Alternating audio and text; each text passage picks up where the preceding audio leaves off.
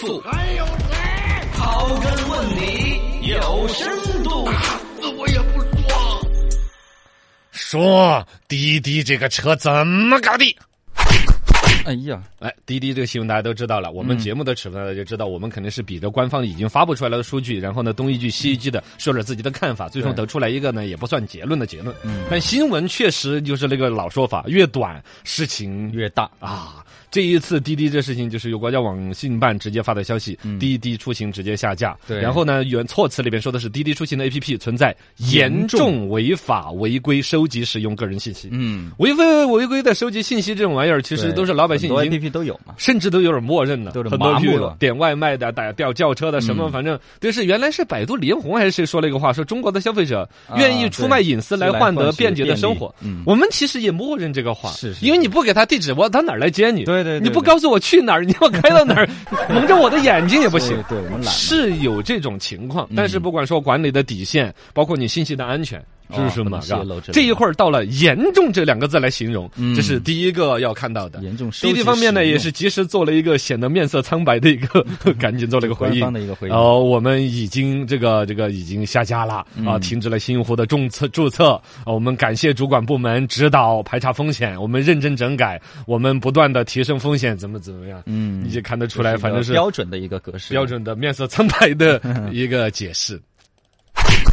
那这个这一次问题有多严重？我觉嗯得首先来说，从发这个通知的下架令的这个机构，我跟你讲，就不是一个简单的。哎这次是由中华人民共和国国家互联网信息办公嗯室，其实同时也是中央网络安全和信息化委员会办公室，嗯对它是一个机构两块牌子啊，这是中央直属机构。这这对这，平常我们有时候爱调侃说这是惊动党中央了，啊，对，这就管网络的最高的一个哦，这是党中央本人，这 真正惊动党中央了，是知道吗？而且我跟你讲，这个机构的这个主任，现任的主任叫庄荣文，啊，嗯你知道庄主任同时又是谁？庄主任的同时的身份又是中央宣传部副部长，哎呦，你就知道这个事儿是非常高级别的了级别。很大同时，也是兼任国务院新闻办公室副主任，哦是这个级别的一种管理。也就是说，同样的，就是比如说消费者的信息安全了什么那些，你可以嗯想象消协嘛，消息啊，对，是吧？消费最者高你就到中国消费，就就中消协，一般我们新闻播报中消协就嗯是中国消费者什么协会三幺五那套体系，对对对最多再跟央视报一报。嗯这是对于这个事儿可能管理的就是最严格的一个层级了。对对对但这一次明显级别是高于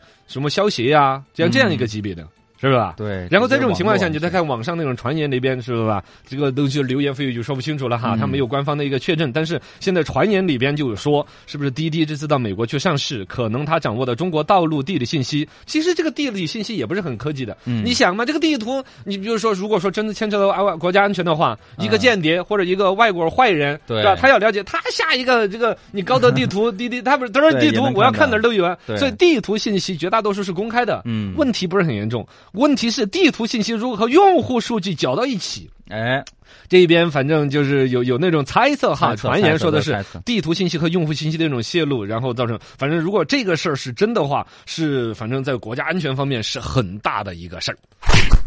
那一个大。知乎上面有一个帖子分析这个事儿，就是说我们平常时候其实像滴滴作为一个很常用的一个软件，都没有太了解它掌握的信息到级别有多高，嗯如何嗯不光是于一个国家，还是于一个个人。我讲他比你还知道你有多不要 脸。啊，对，很精细哈，啊，相当精细。你想嘛，滴滴掌握这些信息，比如首先地图是国家公开的，对，那哪儿都微信有，都能看到嘛，但是里边牵扯到你叫车这个人的名字，嗯你的电话号你的码，电话你起址从哪儿到哪儿，嗯由此带出来的你整套的人生就全在你的他的眼里了，生活习甚惯至你的灰色式的东西，嗯对对对你的你是职业啊是吧？去哪个酒我们店就以从国家安全的角度来说，肯定首先想到是间谍这种玩意儿。如果他掌握这些信息，拿来怎么装？你比如说，如果说是一个科研的，这肯定就比较保密的国家。嗯嗯科研院所的一个，比如说工作人员的一个一个账号，有他的名字，有他的手机号码，然后他打车频繁的，比如说从他家到哪一个科研院所，嗯，那不就证明了这个人是在那儿上班？。对，如果说有好几个这种，比如说都是某一个科研级别，比如说在话修话筒领域，嗯这全国的权威，有十个修话筒的全国的权威，每天都定时打车打到某一个地方去。对那个地方就算是国家说保密，那只是个菜市场。嗯，哎但其实大家知道，糟了，这是中国修话筒最高水平，这个地方了不得，是不是嘛？嗯这个地方就算是地图上标明是一个菜市场，它都会被一些有想要利用这个国家安全信息的人揣测出来，反向推导你的这重要性，嗯是不是嘛？然后另外说一种。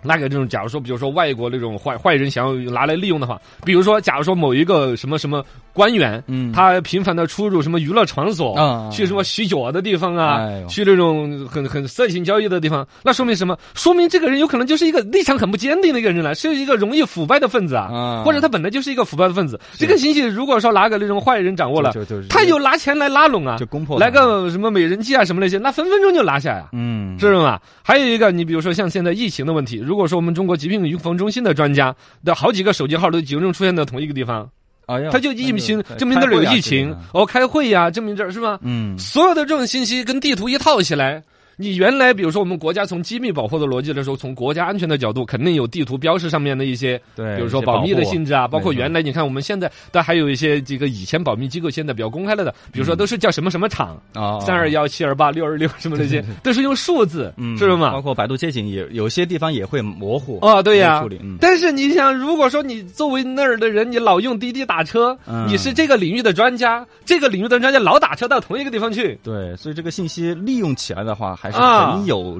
用的，真真就不是个小事情，嗯你知道吗？是是，细思极恐。细思极恐，这个事儿肯定最终官方的一个嗯调查的一个数据。然后呢，从消费者端是几乎没有什么影响的，因为它哦确实已经是一个全民的一个 APP。对，一个便利了。交通出行来说，你几乎没有。但是有人说，是不是利好于高德地图？因为高德也搞打车，嗯啊然后呢，另外几个打车，什么曹操啊，呃，甚至我们宣传的那个什么神马专车呀，嗯其他的对对一些对出行工具，可能相对会说一个利好。你毕竟新用户他那儿滴滴不能注册了嘛。嗯哦，哦，所以但是现在一个也是重拳出击了一下，嗯然后让大家对于这个隐私的保护也重视起来。啊。